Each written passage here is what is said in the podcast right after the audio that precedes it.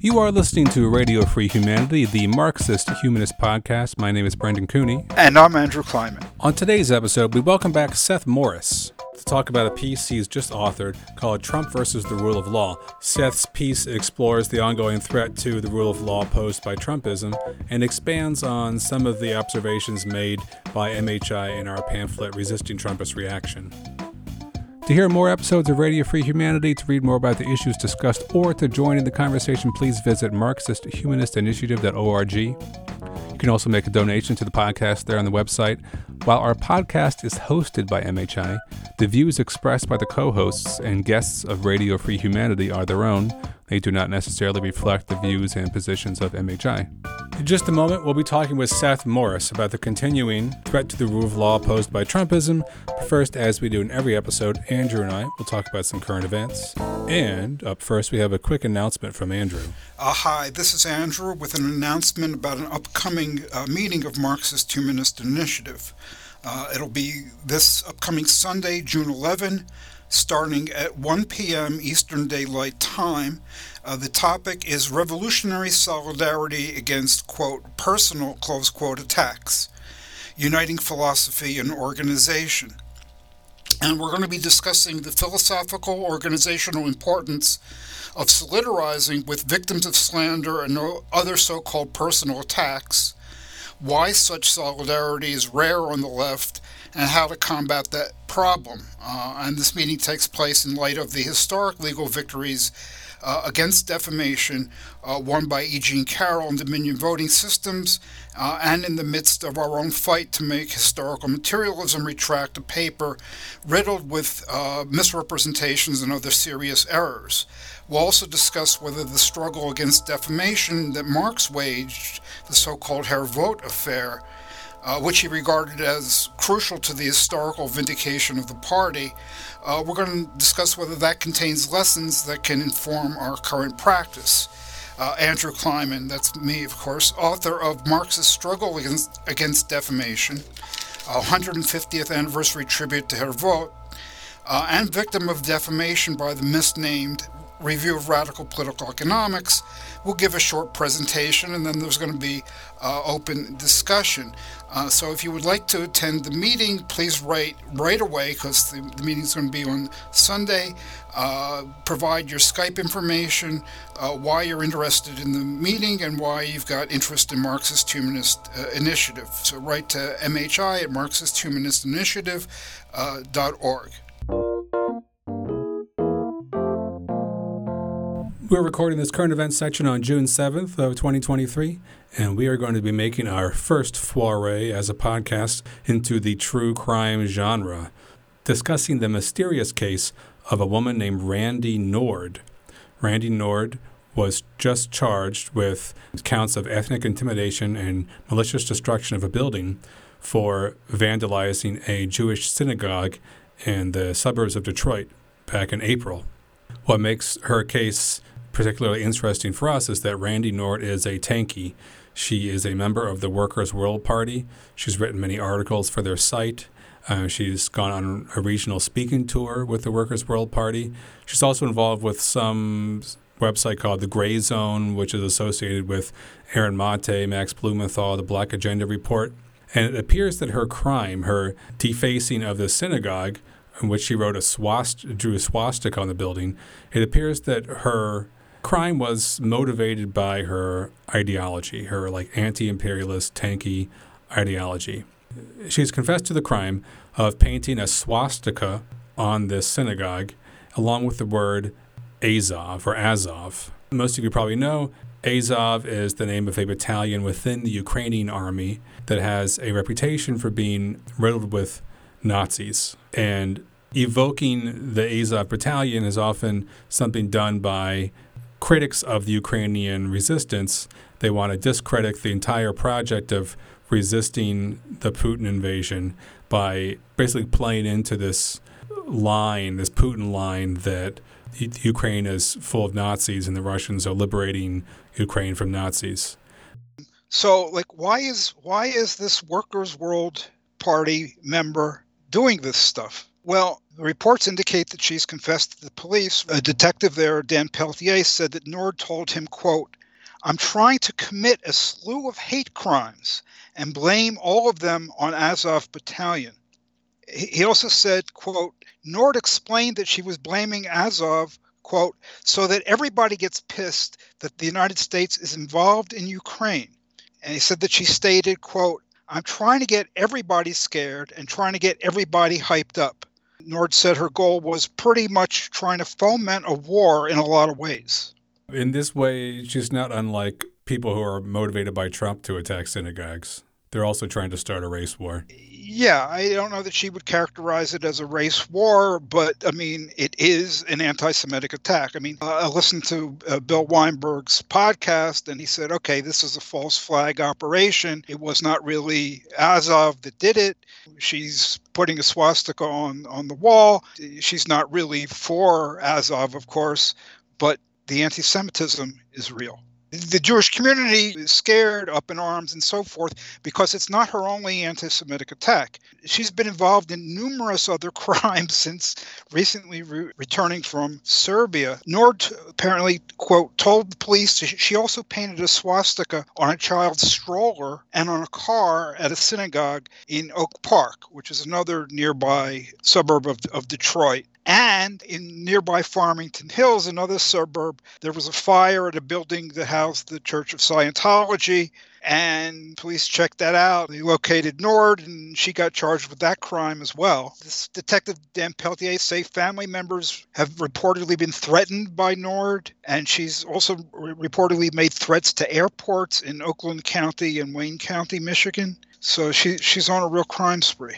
Yeah. So, what do we want to say about this? Some people might say, well, look, you can't just like hold the organization, Workers' World Party, and their ideology responsible for the violence of a lone actor. Like she's perhaps mentally ill and or acting on her own reasons and her own logic. So just because we disagree with her politics, it doesn't mean that their like anti-Semitic violence is a direct result of tanky politics around the Ukraine war, you know, pseudo anti imperialism, the sort of things we've criticized in the past. So, what is our response to that, that line of thinking? Well, I don't know what yours is.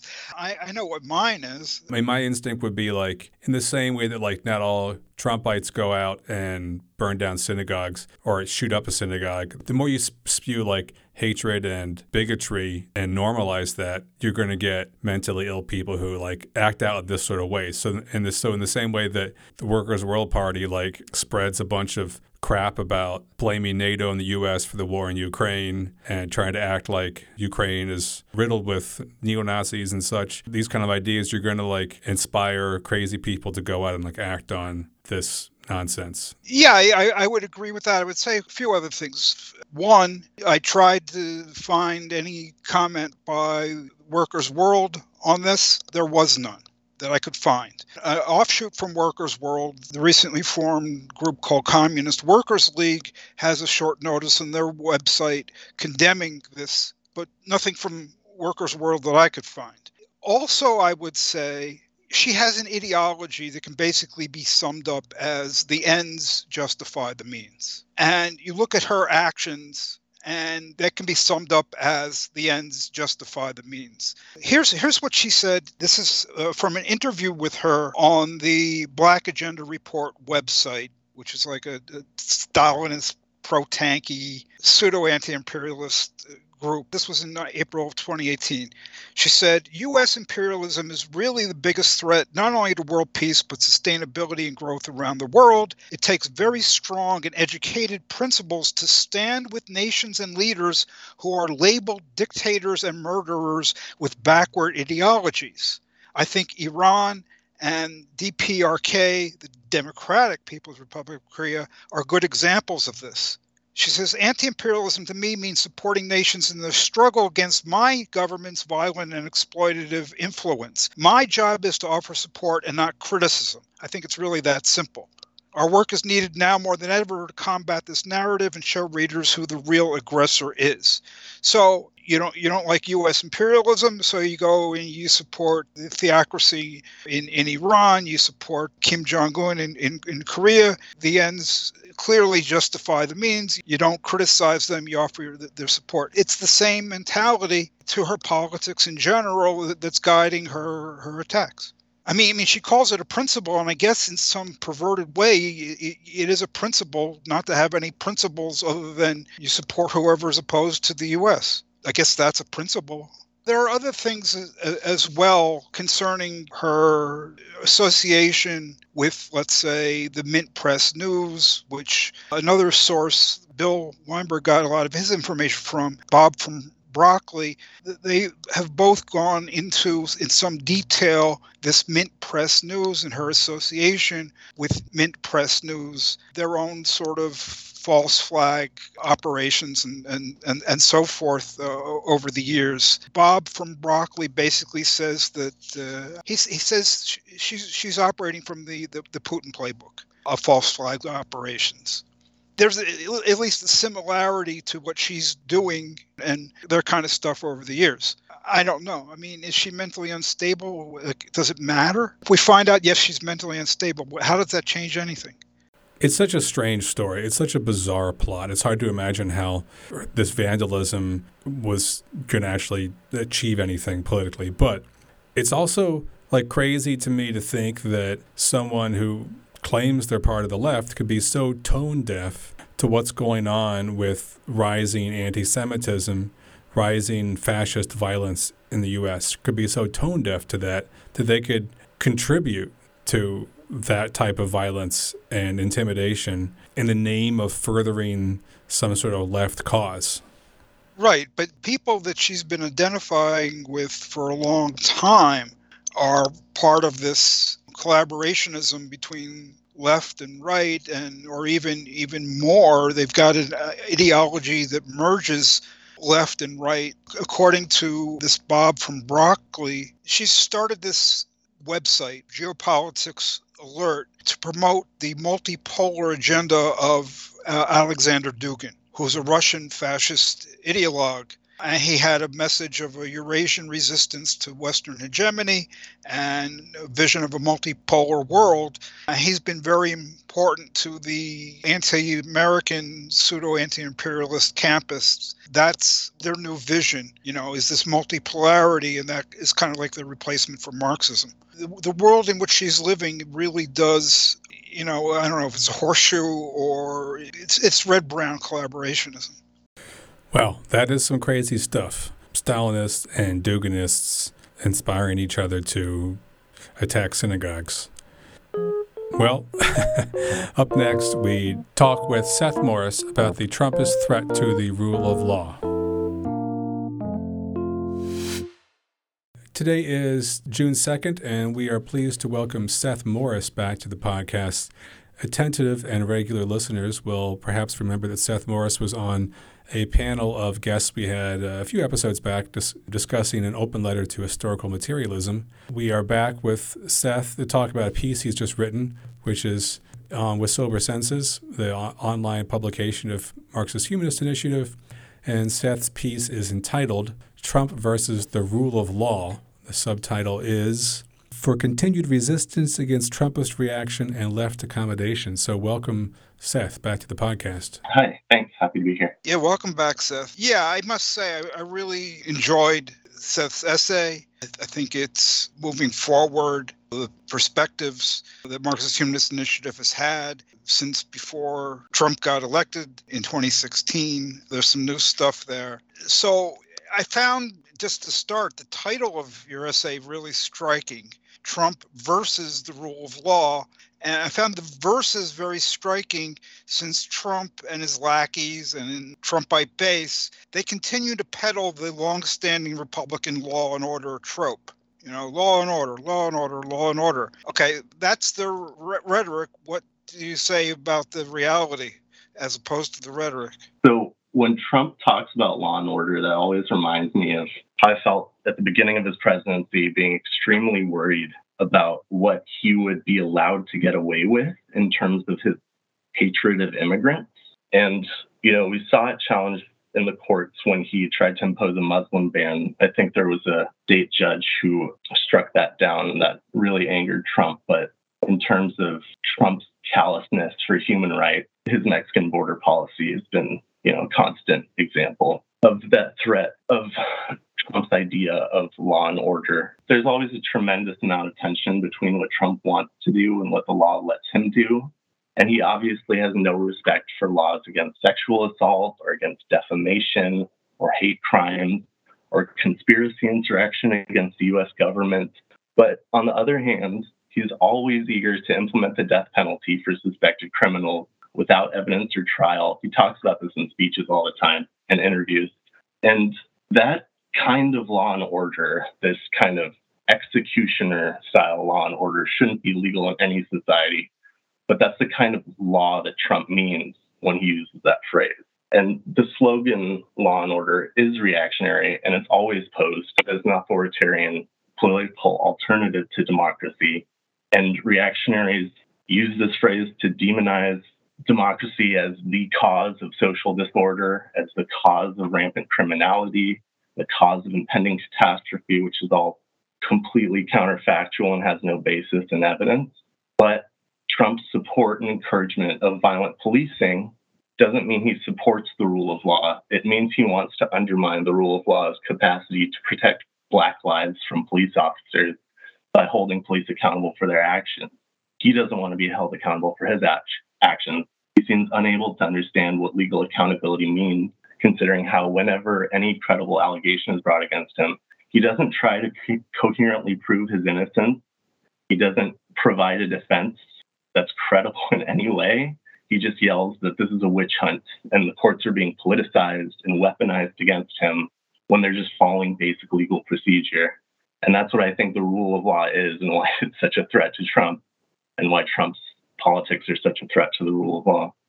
I feel like the concept of rule of law and of law and order get mixed up in people's minds. Sometimes people don't understand like what the term rule of law means. I, your response is reminding me of a back and forth I got into with somebody when Trump was running for reelection, and I was saying that in the rule of law is at stake. If Trump wins again, it's going to be the end of the rule of law in America. And this person responded to me by saying that because I was defending the rule of law, I was supporting like abusive police practices. And it was you know sort of trying to associate me with law, law and order politics. And i was like you these are completely different concepts. They're, they're opposed to each other. You have the rule of law means that people are protected from arbitrary authority that you have a society where everyone's treated equally before the law. And appeals to law and order eh, that is a dog whistle term for like racist policing and for allowing police to be arbitrary in the use of authority. They're con- they're like polar opposite concepts, but people I think conflate the two and don't realize that that they're opposites. You know? Yeah, and not only not only police, but you know vigilantes like Kyle Rittenhouse and, and, and so forth get wrapped up into that. There there's something that's been going around on like Twitter and stuff. Somebody summarized this all very uh, neatly I don't have the exact phrase, but it's kind of like this law and order idea is there is a law that protects some people and does not punish them.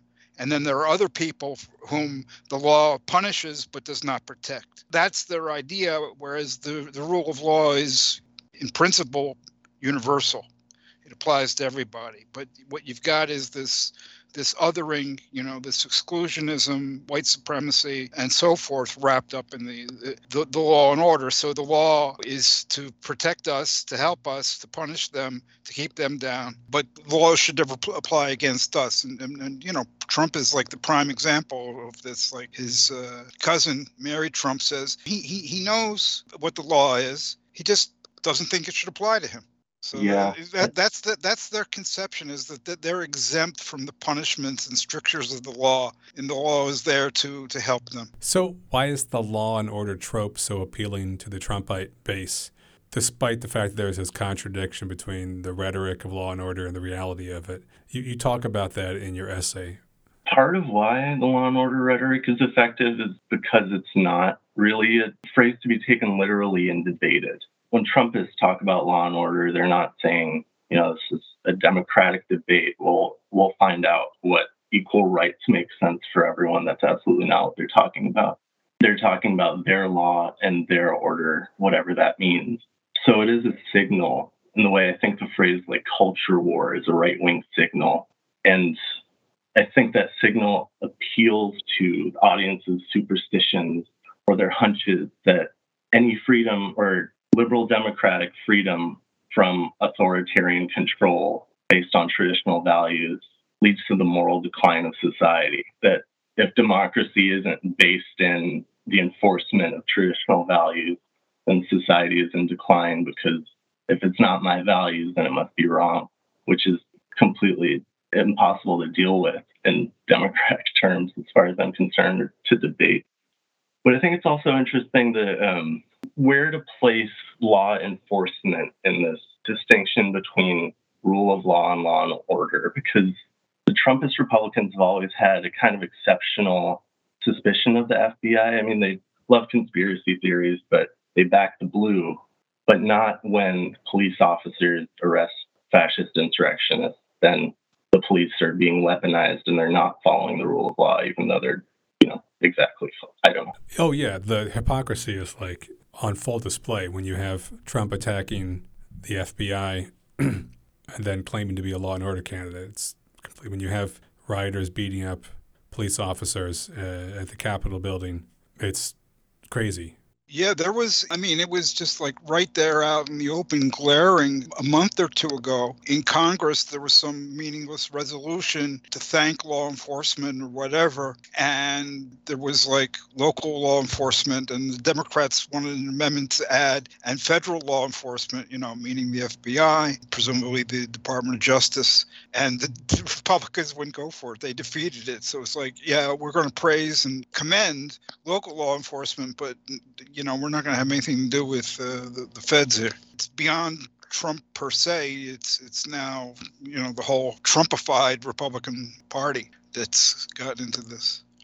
So in your essay, Seth, you argue, and let me quote: "A coherent left politics must defend liberal democracy not only against the political right." But also against the infiltration of reactionary politics into the left. Uh, and then you give some recent examples of this infiltration of reactionary politics into the left. And you, you, talk about how it constitutes a form of left accommodation to Trumpism. Specifically, what you're doing is you're pushing back against so called leftists who've criticized Alvin Bragg's prosecution of Trump. Alvin Bragg, the, the district attorney here in Manhattan. So, what are the so called leftist critics saying, and what's wrong with what they're saying, and what makes what they're saying reactionary or a form of left accommodation uh, to Trumpism? Yeah, well, I, thought, I picked out two articles that I found especially indicative of some of the problems going on with left accommodation, but specifically involving Bragg prosecution. And these articles are from Compact Magazine and Jacobin Magazine. And they both essentially make the same point, which is the Trumpist point lie that the Democratic Party is weaponizing the courts against Trump and that Alvin Bragg's prosecution is just another piece filling out this puzzle. And Compact Magazine, you see the hardline pro dictator take from Christian Parenti, who's saying that Trump shouldn't be prosecuted at all. Parenti's arguing that prosecuting Trump for anything is somehow evidence of Democrat conspiracy against the entire legal system. And Parenti's opinions more than accommodate Trump. They'd support his complete legal and ethical impunity, which, if you look at the article, it's just hard making sense of one sentence to the next. But there's a kind of softer accommodation take in Jacobin that um, is a little different in saying that Alvin Bragg's charges are asking too much, that instead of pursuing felony charges, he should have set the low bar of misdemeanor charges for Trump's falsified business record. There have been opinions about what's going on with the evidence for the felony charges in that prosecution.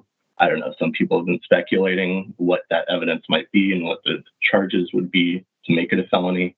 I don't know for sure, but here's the point. The article in Jacobin isn't just skeptical about the outcomes of the trial. It doesn't think that maybe this might not work out ideally, which is maybe okay to argue, but the Jacobin article is primarily skeptical about Bragg's motives as a prosecutor.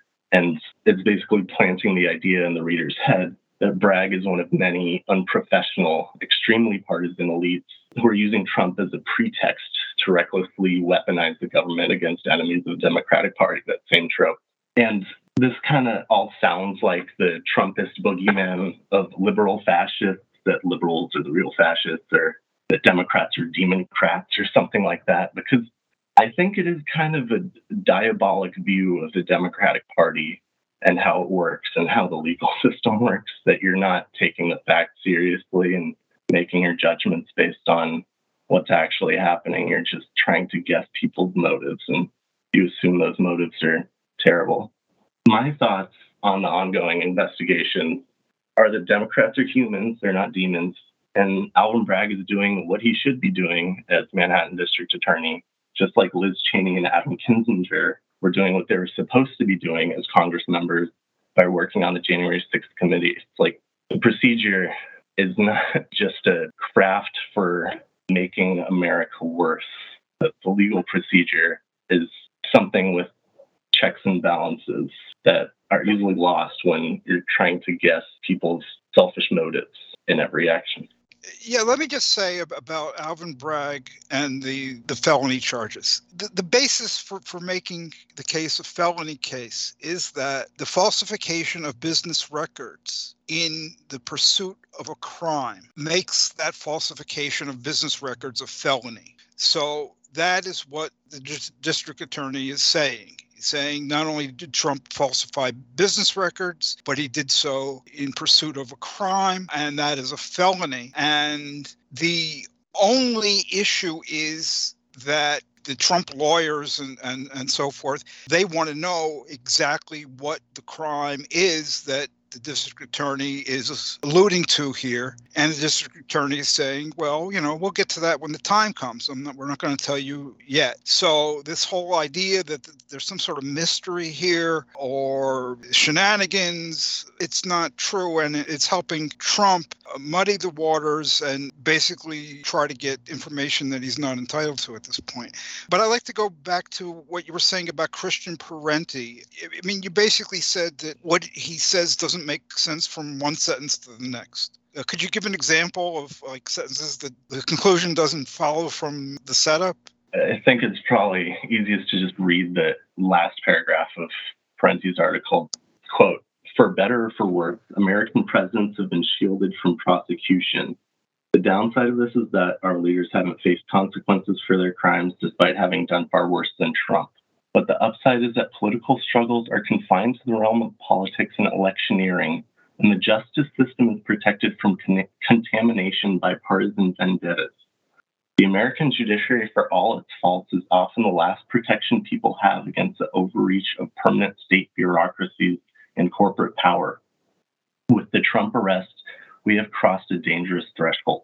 So, Parenti's argument, his conclusion basically is that because the judicial system is not treating Trump specifically as above the rule of law because he was president, we have crossed a dangerous threshold and we're losing the last protection we have against the overreach of permanent state bureaucracies and corporate power.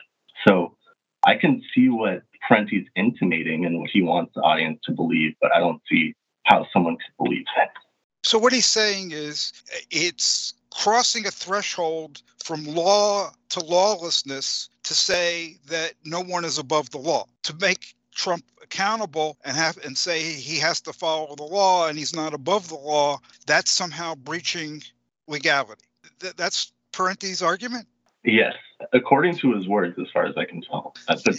yeah, yeah, it, it's bizarre. For better or worse, they're shielded from prosecution, meaning they're above the law. And by not keeping Trump above the law, we've moved from law to lawlessness. We've crossed the threshold. It doesn't make any sense to me either. Brendan, how about you?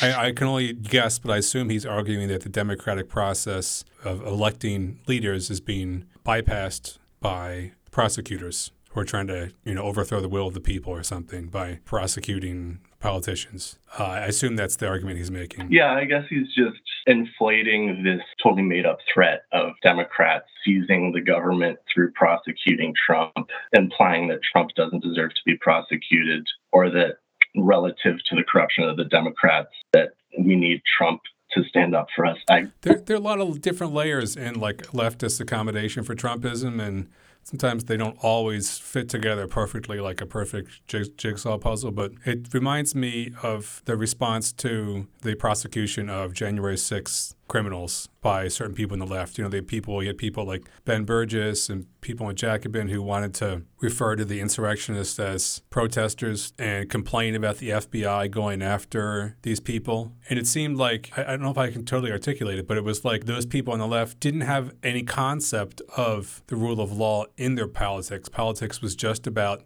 power grabs. Like politics was just a system of like people asserting power in different places. And so the idea of like having to the, the, the, fight for or advocate for some kind of rule of law that would stand above the arbitrary use of political power was like not in their the equation at all.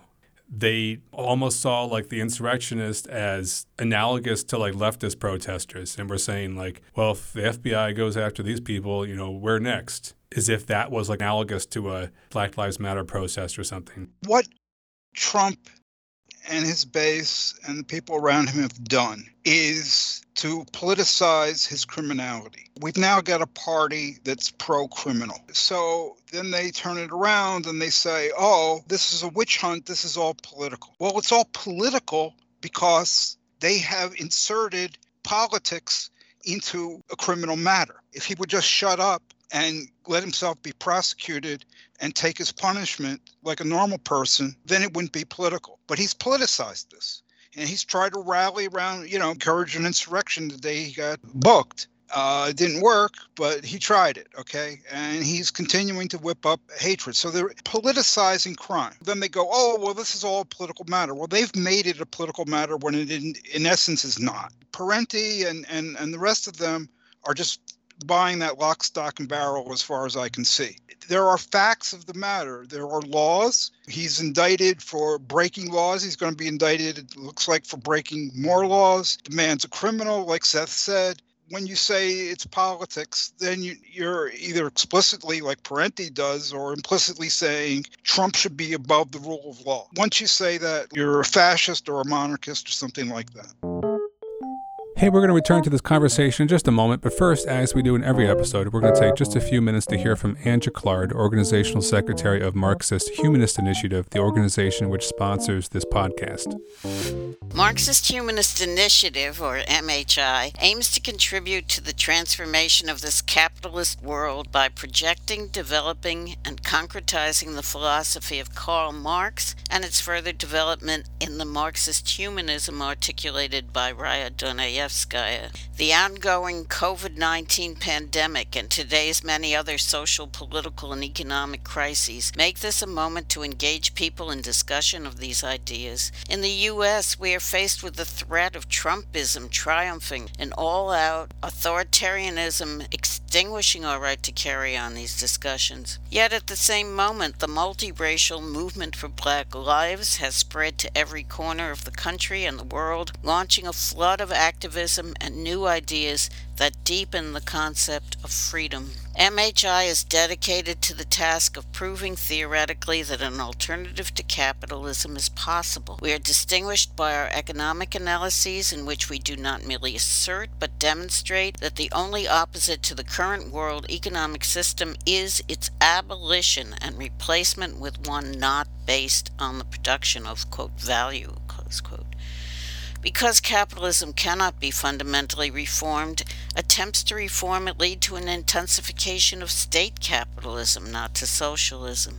We are not a political party, nor are we trying to lead the masses who will form their own organization and whose emancipation must be their own act. But we have seen that spontaneous actions alone are insufficient to usher in a new society. We seek a new unity of philosophy and organization in which mass movements striving for freedom lay hold of Marx's philosophy of revolution and recreate society on its basis.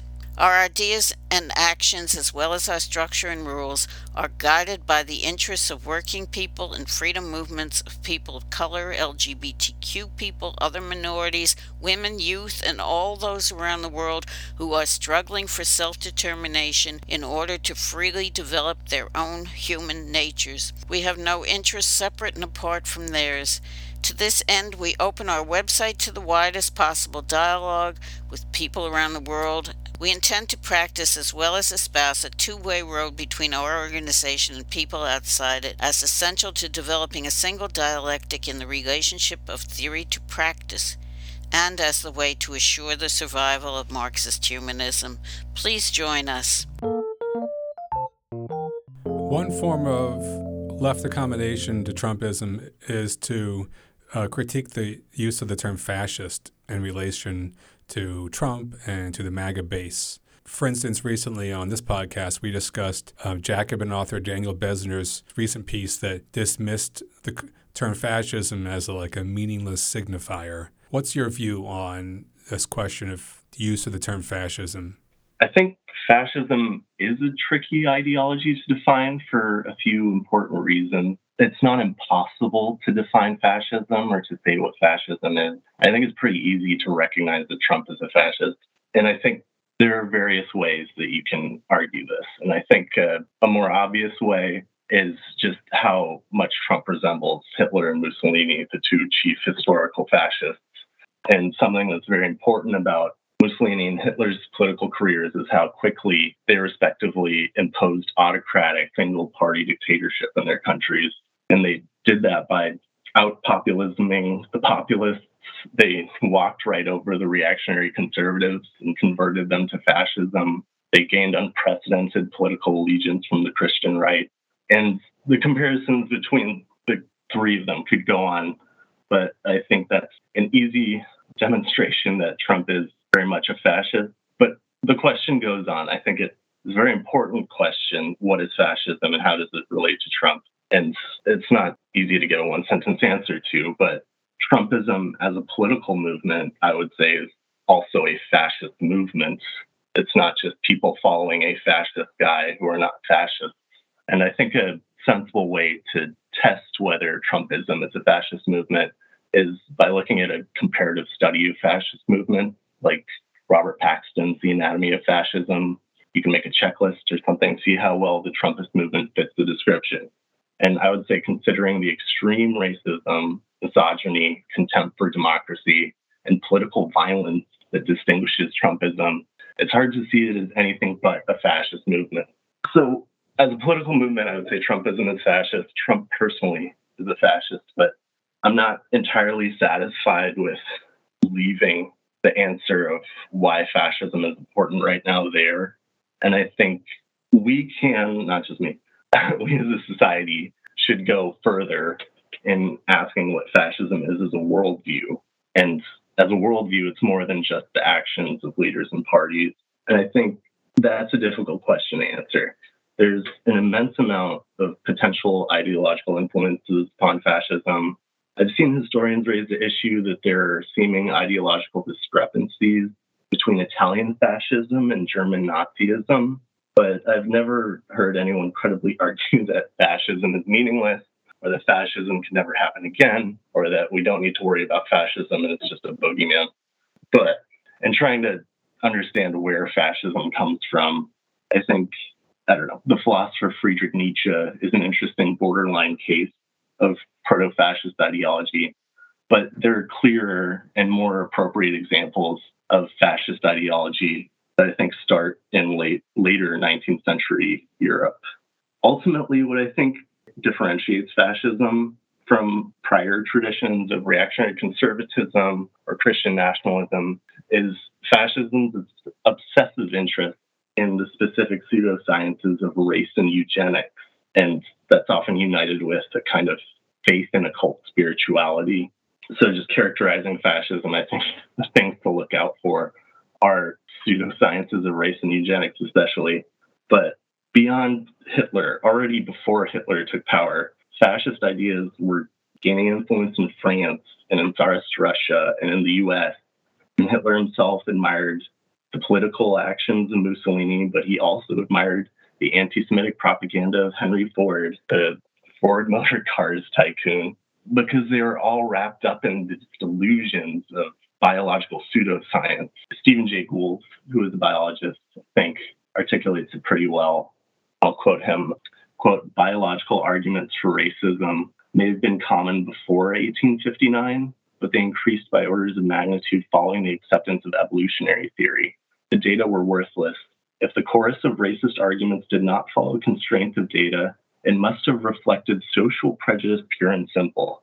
And I think that's the roots of fascism and social prejudice are important to recognize in that fascism isn't just something that you're brainwashed into. You're choosing to believe and double down on these social prejudices that aren't based in fact and radicalizing your politics based on that. The effects of biological racism in fascism are pretty obvious, and I'm not going to go into Nazi anti Semitism. I think it's important to talk about and research the history of the Holocaust, especially considering um, what's going on with younger generations in this country and the polling statistics I included in the article saying that so many Zoomers have no idea about basic historical facts about the Holocaust, but I can't do that. I recommend Saul Friedlander's two volume work, Nazi Germany and the Jews. Very good overview. But okay, so fascism as an ideology based in biological racism, but also the eugenics part is important to consider that even the women of the race are not individuals, they're biological agents. Hitler said that the role of a woman is to preserve the nation down to its individual blood cells. And that's a horrific image or belief to have, but I think it's pretty indicative of the kind of logic that people like Hitler or Trump or Putin have, even if they're not so explicit about it. It's just like, I'm better and superior because of my blood. I should be able to procreate with whoever I want because of my blood and because I'm a man and things like that. You can't really understand fascism without the pseudoscience and without the anti humanism. Because think about how Trumpists just cannot possibly understand or fathom the possibility that doctors and scientists are correct when they say that trans people deserve the right to seek appropriate medical care or that trans people deserve the right to use a public restroom. Like, this is crank biology that is oppressing people and causing violence, political violence against them. And I think all of these things, the, the violent politics, the pseudoscientific biology, the extreme misogyny, racism, and anti Semitism are extreme problems, and they're coalescing in this movement under Trump that we have to fight. Um, so I don't understand why you would dismiss the importance of the threat of fascism right now. In, in, in your response, you also said, and I think it's very important, that the, fascism is not just Trump or liking people like a fascist Trump.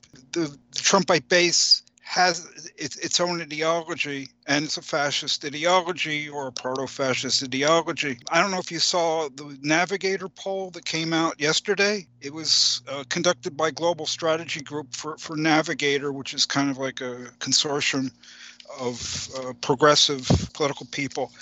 They asked a series of questions about whether people have doubts about Trump leading the Republican Party. And among people who were Republicans, who responded who had no doubts raised by these things, not even minor doubts, not even major doubts, not minor doubts, no doubts, less than half said they had any doubts at all of the Republicans about Trump leading the Republican Party because he said he'd be bringing back separation of uh, immigrant kids at the border. No doubts about that.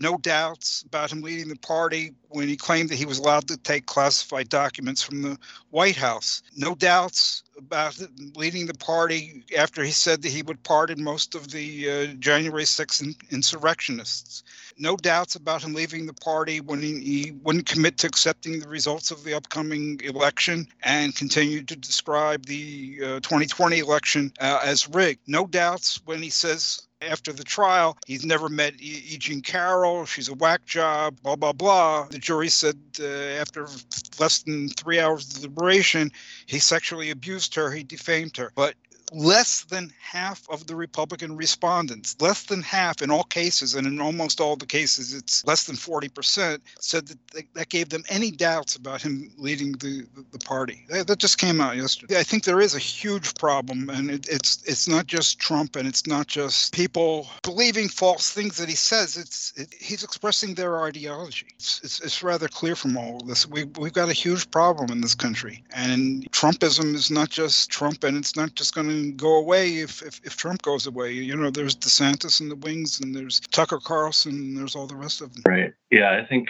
an important thing about Trump's subjugating the rest of the Republican Party to his ideology is how he seized on these social prejudices against women, gay people, black people, and instead of pushing them to the limit and using dog whistles, he broke through and just said things directly and people loved him for that. And you can't easily go back to the same kind of dog whistles once the real intention has been exploded and made so obvious. Yeah, people think think you don't really mean it. You know, you say it, but you're cagey in the way you say it, so you can massage it and go go back on it. You know, you have to be totally out there. Then you're quote authentic. Yeah, you have. There's a it's, it's a competition. You can't get any traction in the media. You can't you can't trend your message unless you are more extreme than yesterday than whatever the message was yesterday. That it, there's a certain acceleration of the crazy that is inherent in that type of politics.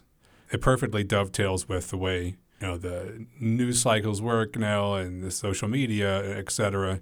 But it is a characteristics of fascism historically that there was a certain dynamic nature to it that fed on increasing the vitriol, increasing the violence. It's a politics that whips people up and resentment and anger and fear, and they have to, in order to stay in that state, you have to increase the amount of oxygen you're giving the fire, or else it burns out. I don't understand people who dismiss the term fascism based on very specific, like historical elements of historical fascism. I especially find that, you know, you mentioned, Seth, the people who say the Nazis weren't fascists, right? Because eh, eh, I just find that hyster- eh, hysterical. And it's like people get so lost in the trees and they don't see the forest. You know, of course, any political phenomenon, when it occurs in a country, it's going to have unique local characteristics and you know unique temporal characteristics because of its moment in time and, and history and place. But that doesn't mean that the same type of politics can't emerge in other places and other times and have its own unique local flavor, historical flavor because of the place and time that it's occurring in. People just get lost in in the weeds. They get they get really into the trees. They identify all the very specific ideological thinkers that led to like Italian or German fascism. What were the strains of thought? What were the cultural currents in Germany? Blah blah blah. You know, what was the notion of the state? What was the historical moment in the Great Depression that led to like the need for a strong state, blah blah blah blah blah. And they get so into the the details that they lose the big picture of like what is fascist politics. And I think it's like if you take yourself out of that sort of really narrow way of understanding political movements and you look at the broad picture, it's not hard to see the emergence of fascism in America today that kind of approach is just like putting your blinders on and, and not being able to see reality when it's staring you in the face. But maybe we should pivot and talk about liberal democracy, as well as people on the left disparaging the need to defend the rule of law. We often hear on the left today people disparaging liberal democracy because it's not the ultimate. Obviously, like liberal democracy under capitalism isn't social democracy, it's not a future society. So you address this in your paper in part by discussing Marx's article on political indifferentism, which he wrote in 1873. Can you tell us briefly what Marx meant by political indifferentism and why you refer to that article in your paper and how that's relevant to the defense of liberal democracy today? In my view, Marx by political indifferentism means a philosophical apathy towards politics, but an apathy specifically premised upon having unrealistic political demands And uh, Marx is specifically criticizing utopian ideologues, or chiefly criticizing them, especially Pierre Proudhon, because they were discouraging workers from economic or political struggles in the here and now. Because, to quote Marx, the fatal conditions of this struggle have the misfortune of not being easily adapted to idealistic fantasies. End quote. I think unrealistic political demands have hampered resistance to Trumpism more than it's helped, at least just on the left, going back at least to the 2016 general election. And I see indifference and casual and unwarranted criticism of liberals for their political activity. Some people on the left assume that the resistance movement is a dead end because they don't see the purpose in protecting liberal democracy against fascism. They think that reasonable political demands can't be socialist demands. And some people go even farther and say that the Democratic Party is no better than the Republicans. And I think the overturning of Roe versus Wade is kind of undeniable evidence that mass resistance to Trumpism and defense of liberal democracy are really urgently needed on the left, involving as many people as possible. But we don't have the political luxury of experimenting with utopian suggestions, especially if they don't bring us any closer to freedom. You know, political indifferentism doesn't mean you're apolitical or just stick your head in the sand every time something having to do with politics comes up. You can be politically indifferent and respond to legitimate political questions and problems with answers like no war but class war or saying that Trump and the Democratic Party are the same neoliberal interest, but saying no war but class war or Republicans, Democrats are two sides of the same evil coin. They sound like they're talking about politics, but really those kind of beliefs encourage people to be politically apathetic. You have to demonstrate Trump and the Democratic Party are equally bad, and the evidence doesn't demonstrate that. You're saying no war but the class war. I mean, that's usually brought up in the context of radical leftists trying to say something about Ukraine, not having anything useful to say. And ultimately, you know, what, what's being suggested that the invasion of Ukraine is not the fault of Ukrainians, but it's also none of the business of the left. The left just shouldn't care and should focus on the class war, whatever that means. I have trouble with these kinds of sentiments. I just don't really know how to respond to them. Like I could give a a specific example of going to protest about abortion rights and people being there for Planned Parenthood and the Women's March, and then people being there for their political party that's somehow Marxist, Leninist, or something. And the Marxist Leninists would, whenever a Democrat would come up to speak and be like, Democrats are part of the problem too. And I don't know, maybe you should listen to what the person is saying, but anything that resembles conventional political activity or even, I don't know, nonviolent political activity just isn't the kind of politics that some leftists want to participate in. The, the, the way to respond to it is you're making the perfect the enemy of the good, right? We're, we're not there yet. You've got a goal, but you can't get to the goal immediately. There's a, a process. People have to gain the recognition, the confidence, but many other things till they're going to say, yeah, I'm totally down with the struggle for a whole new society. It's not going to come immediately. It's going to come through their struggles, through their seeing the limitations of when they when they do gain something that it, it, it doesn't go far, far enough. When you just dismiss all of that, you're cutting off the process and the people, the, the, the subjective element that's going to make this happen. If you insist on some absolute standard as only this is worthy of our support, our engagement, and that's from the get go, you're basically saying, I'm not going to let there be a process that can move us towards socialism. And in the end, it, it, it's, a, it's a form of reaction. That's how I would respond to it. It's often, ironically, and a point of view we hear from people who, who don't have a coherent concept of socialism in the first place, or their concept of socialism is just the New Deal.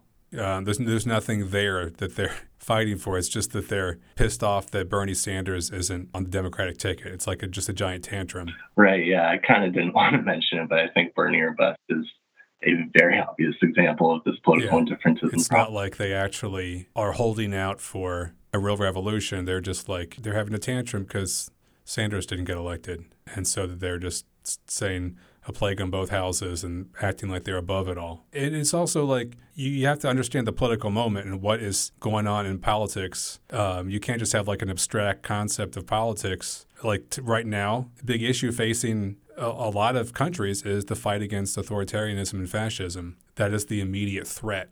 And if you don't have a politics that understands how to fight that urgently and in the moment, then it's not a real politics. It's just like a pretend politics, uh, one that you like do like in, in fantasy and in, in your armchairs, but has no relationship to the actual immediate struggle on the ground. You can still have a concept of a future society and base your present politics in that struggle. You can you can still think of the the fight for socialism and have a realistic conception of current political moment and the need to fight against fascism. I think that's what MHI attempts to do. So, in terms of defending liberal democracy, there are different ways in which one might defend liberal democracy. For instance, people who think it's important to continually remind us that liberal democracy under capitalism isn't socialist democracy you know, I mean, we know that, but some people want to remind us every day about that. Those kinds of people will, uh, as you put it in your essay, Seth, they will, quote, reluctantly agree that bourgeois rights are relatively preferable to a complete lack of rights under totalitarianism. And you say that that way of defending liberal democracy isn't enough. Why, why isn't it enough? Well, when we're talking about liberal democratic rights, and practices, I think it's important to not give all of the historical credit for them to political philosophers or bourgeois politicians. They're not just the brainchildren of people who were writing books or passing laws. Economic conditions and movements for political emancipation, I think, kind of from a Marxist perspective, which I agree with, have been crucial factors for creating and securing liberal democratic rights anywhere in the world, as far as I can tell in terms of the positive arguments for the practice of liberal democracy, I think Hegel and Marx can kind of articulate what I want to say better than I can.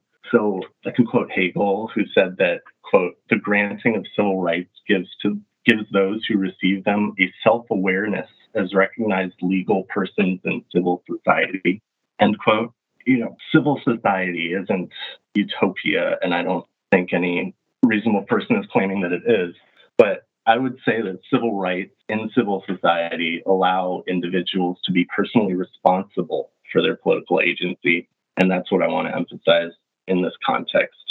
The respons- personal responsibility for political agency allows for the development of human emancipation, for revolutionary liberation, but political emancipation is not practically sufficient to achieve human emancipation, which is Marx's point.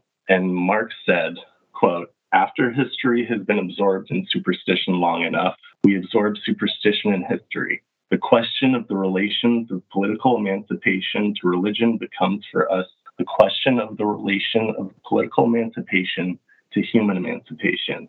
End quote. You know, that was, so that's what a Jewish question. Yes, I think that's a great way to frame a leftist Marxist defense of practice of liberal democracy. But what I want to emphasize about what's different about Marx's view is in the Communist Manifesto, he says it's the revolutionizing of the means of production under capitalism that sweeps away all, quote, fixed, fast, frozen, frozen relations with their train of ancient and venerable prejudices and opinions, end quote. And he also says that the individual is, quote, compelled to face with sober senses their real conditions of life and their relations with their kind, end quote the sober senses phrase should be familiar to MHI readers. But the sober senses themselves aren't guaranteed without effort, and they're not guaranteed without concern for the truth. They're not just a given of capitalist bourgeois society, but they're possible, I think. And my point is that if we shirk the political responsibilities which we have because our liberal democratic rights are not already fully realized human emancipation, then we can't defend and advance what limited freedom we have. That that's extremely important. Can can you say that again slowly? So I'm trying to say that if we shirk our political responsibilities, if we ignore this self-awareness as recognized legal persons and do nothing with it, then we have these responsibilities because of our limited liberal democratic rights. And even though those liberal democratic rights are not fully realized human emancipation, we can't defend and advance what limited freedom we have if we just let them blow away in the wind. I mean, it makes perfect sense to me. There's a process, and we're in the midst of a process. And you're indifferent, you look the other way, you go, this isn't the ultimate, or you just do whatever. You're not defending the ground that you've gained, it's going to slip away. There's no permanent victories in politics. We've learned that, you know, especially with the Dobbs decision most recently. We still seem to hear this refrain that Trump is an economic populist. We hear it in the mainstream media. Anytime Trump or another Trumpite says or does something contrary to laissez faire orthodoxy. But you have a completely different interpretation of this stuff that gets labeled as economic populism. What's your interpretation, Seth? In the US, maybe they're obvious self recognized populists like Huey Long or something. And then there are people like Trump or Ron Paul who pose as economic populists, but really people are imposing that term on them. I think they're very selfish and not the same kind of egalitarian nonsense that Huey Long was proposing. But anyway, there are varieties of right wing economic populism. But what made Trump's variety so much popular than the prior examples, like Ron Paul, you know, Republicans have always campaigned on the lie that Democrats are taxing and spending workers out of their paychecks and that Republicans have to lower taxes because that's how the economy works. That was involved in Trump's campaign. But Trump did something kind of different when he started attacking Democrats and Republicans for wasting money, for wasteful spending on foreign wars, which I think was his main concern with the Iraq invasion and government drafting international trade deals like NAFTA. Trump was attacking NAFTA pretty early on in his political career. And people saw this. Trump supporters and many leftists saw him attacking NAFTA and other Republicans. And I think they kind of willfully misinterpreted Trump's intention. I think, you know, Trump isn't especially articulate it takes a lot of extrapolation to kind of get what he's really saying about policy sometimes. But I think the misconception is that Trump is somehow opposing the ruling class and also that he's going to give the people what they want, at least the white conservative Christian people, the base. But I really just see that economic populism and these kind of weird not traditionally conservative policy proposals. I think they're just a byproduct of his narcissism. I think his singular policy proposal, the summary of his politics, is I alone can fix it. And that's what he says because he believes that he has superpowers. He's the world's greatest deal maker. But what happens when deals don't go his way? He says that it's because other people conspired against him maliciously. But in reality, I mean, he has no concern for other people. He's not an egalitarian in any respect. He's a terrible and incompetent businessman. He's a white collar criminal. He has no understanding of standard procedures or ethical norms. And he's incompetent to fix any purported economic problem. The protectionism is not something that politicians in the US talk about so openly, as far as I know. But when he started saying that we're going to build things in America and tax China. And I think some people thought maybe this would work out in my best interest. But what does he really do as a politician? I mean, he treats the government like it's a corporation, like it's his private corporation where he gets to fire anyone who doesn't subjugate themselves to him or if he just doesn't like someone. And then he hires and promotes yes men, no matter how unqualified or unethical they are. I mean, populism is this kind of two sided concept, in my opinion, where people think it's a politics intended to benefit at least a majority of the population. But when you look at actual populists, that's not the practical outcome.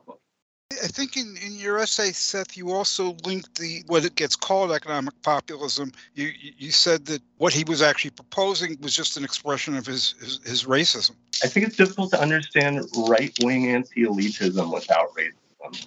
Trump specifically targets not necessarily wealthy people, but politicians when they are black or a woman or not Christian. The kind of the people he wants around him and the people that he doesn't applies in every sphere of his life.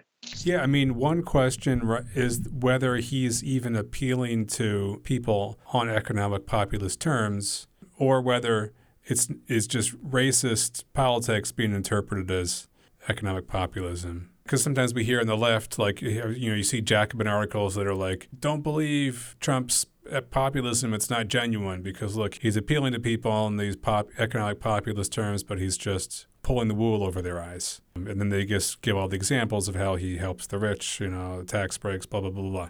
Okay, you know, that's true. He's clearly not an economic populist, but but then inherent in that argument is the people that are trying to say that his base is being motivated by populist promises, which I seem to amount to, oh, we're going to have trade tariffs and we're going to bring back American jobs, blah, blah, blah.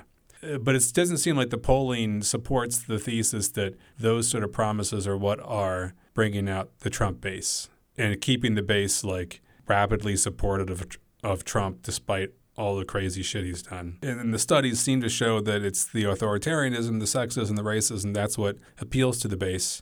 And so uh, the logical thing uh, to assume would be that to the extent that he makes some overtures toward populist promises that they're only really resonating with the base to the extent that they're interpreted as being anti Chinese or anti Mexican or pro American. The fact that they have some sort of nativist, angry narrative about victimhood and the rejuvenation of the American man, to the extent that that's the implied politics in whatever statements are being interpreted as economic populist, that's probably why they have a resonance in the base. Not because people are like, oh yeah, I really want the government to redistribute income and make life better for the working man. You know, that, that doesn't seem to be the appeal you know, I, I, looked at this when I, I did my statistical study of Obama Trump voters, people who voted for Obama, you know, in 2012, uh, flipped to Trump in 2016. You know, they get, get them responding to questions, but then there's like an open ended part where they say, what might make you vote for Trump? And economic issues were, like you say, Brendan, rare, rarely mentioned. The big thing was immigration, immigration, immigration, right, cultural war stuff also. But even when you get to the economics, what was the economics about? Well, people would mention jobs. And sometimes they mention immigration and jobs. And the, link between them is this idea that the immigrants are taking away jobs from real Americans, uh, you know, white people and so forth. So the survey results, this is voter files. The voter files confirm exactly what you're saying among these uh, Obama Trump voters? In terms of the relationship between the racism and the economic attitudes, yeah, I, I really think that the racism and pulling the cart of economic policies here, the way Trump and Trump has talk about trade deals with China or just any economic relationship with China. I mean, the view of the global economy on the fascist right is a war of all against all at the national level, where there's no mutual benefit. There's one winner and one loser in every decision that's made. And that's why Trump is presenting himself as a deal maker instead of the economic analyst. Uh, Seth, you also write in your essay, quote, it's a theoretical contradiction to consider reactionary propaganda any kind of left politics. I guess this is a reference again to people like uh, Christian Parenti and so forth. But you also say there is a long, undeniable history of propagandists of every stripe blurring distinctions between left and right. So the question is, how do we deal with this problem of this blurring of the distinction between left and right and making reactionary politics look like leftism? What you suggest is, quote, getting through to individual contrarians and denialists, the propagandists who blur the distinctions. You say getting through to them is less important than, quote, strategizing how the real resistance movement can dry up their influence. The future of the left depends on its ability to overcome this recurring problem of appropriating, accommodating, or associating with reactionary politics. How we fight reactionary politics is a test of our commitment to freedom. End quote. So, what do you mean by how we fight reactionary politics, and why do you say that the future of the left depends on this? Well, ultimately, I think we have to, as leftists, take the truth seriously in our political organizing and activism if we want to sort out this issue of reactionary leftism or reactionary thought entering into leftist political movement. I think this all ultimately relates to the problem post truth politics across the spectrum. And I think that post truth politics politics implies at least a practical opposition to sensible political theory. You know, how are you going to rationally justify and debate the merits of your political theory if there's no such thing as truth? Despite that, some people have made careers off of twisting the truth and when they talk about liberal democracy, especially, or when they talk about the interests of the working class. And more often than not, it's unrealistic to expect them to clean up the mess that they've made in terms of their rhetoric and ideology. But I would be very happy if a lot of people on the left would apologize and recant for spreading misinformation. I think this is, you know, you could look at many cases of famous leftists denying genocide and how they never responded to the facts that disproved their statements prove that the problem of post truth politics is obvious and it's extreme on the right, but it's also thrived in certain leftist movements. And I think George Sorel is a notorious ideologue among fascist historians, is the guy who was one of the main proponents, at least, of fascist ideology within the 1900s European left.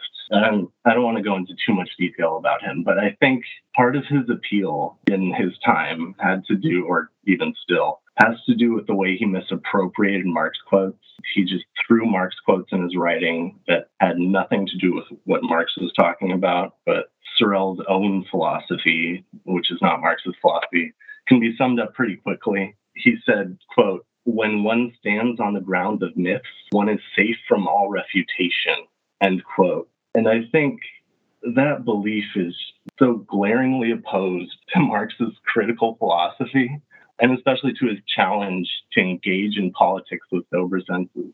If fascism is only consciously resisted when it coalesces into a political movement, then our recourses for defending ourselves against it are maybe in a best case scenario, voting and enforcing the rule of law against it, holding Trump to account for his crimes through the legal process as it exists, and trying to, through liberal democratic political means, shut out fascist politics as much as possible. But in a worst case scenario, if we're not consciously resisting fascism until it's here in front of our faces, then ultimately we could end up in a disaster scenario where we're resisting fascism when it has become a violent and militarized state. Obviously, that form of resistance would be illegal because fascists don't want any challenge, but it's also extremely dangerous. And I think some people kind of fantasize about the adventure of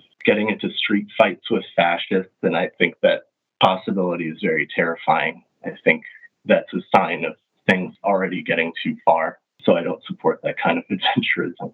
If we don't work out and apply the theory necessary for mass resistance to succeed against fascism and Trumpism, then we won't be able to overcome the underlying problems of fascism and will continue to be compelled to react by catastrophes in the future, like the attempted insurrection of the US government or the overturning of Roe versus Wade or the invasion of Ukraine. I mean, there are so many examples. We can't only stand up when the chips are down, so to speak, but we have to consciously work together in overcoming this problem. I think what you're saying is very important. Before fascism manifests itself with violence and state power, there's the ideology. And the core of the ideology is, to use the, the title of the famous Nazi movie, The Triumph of the Will.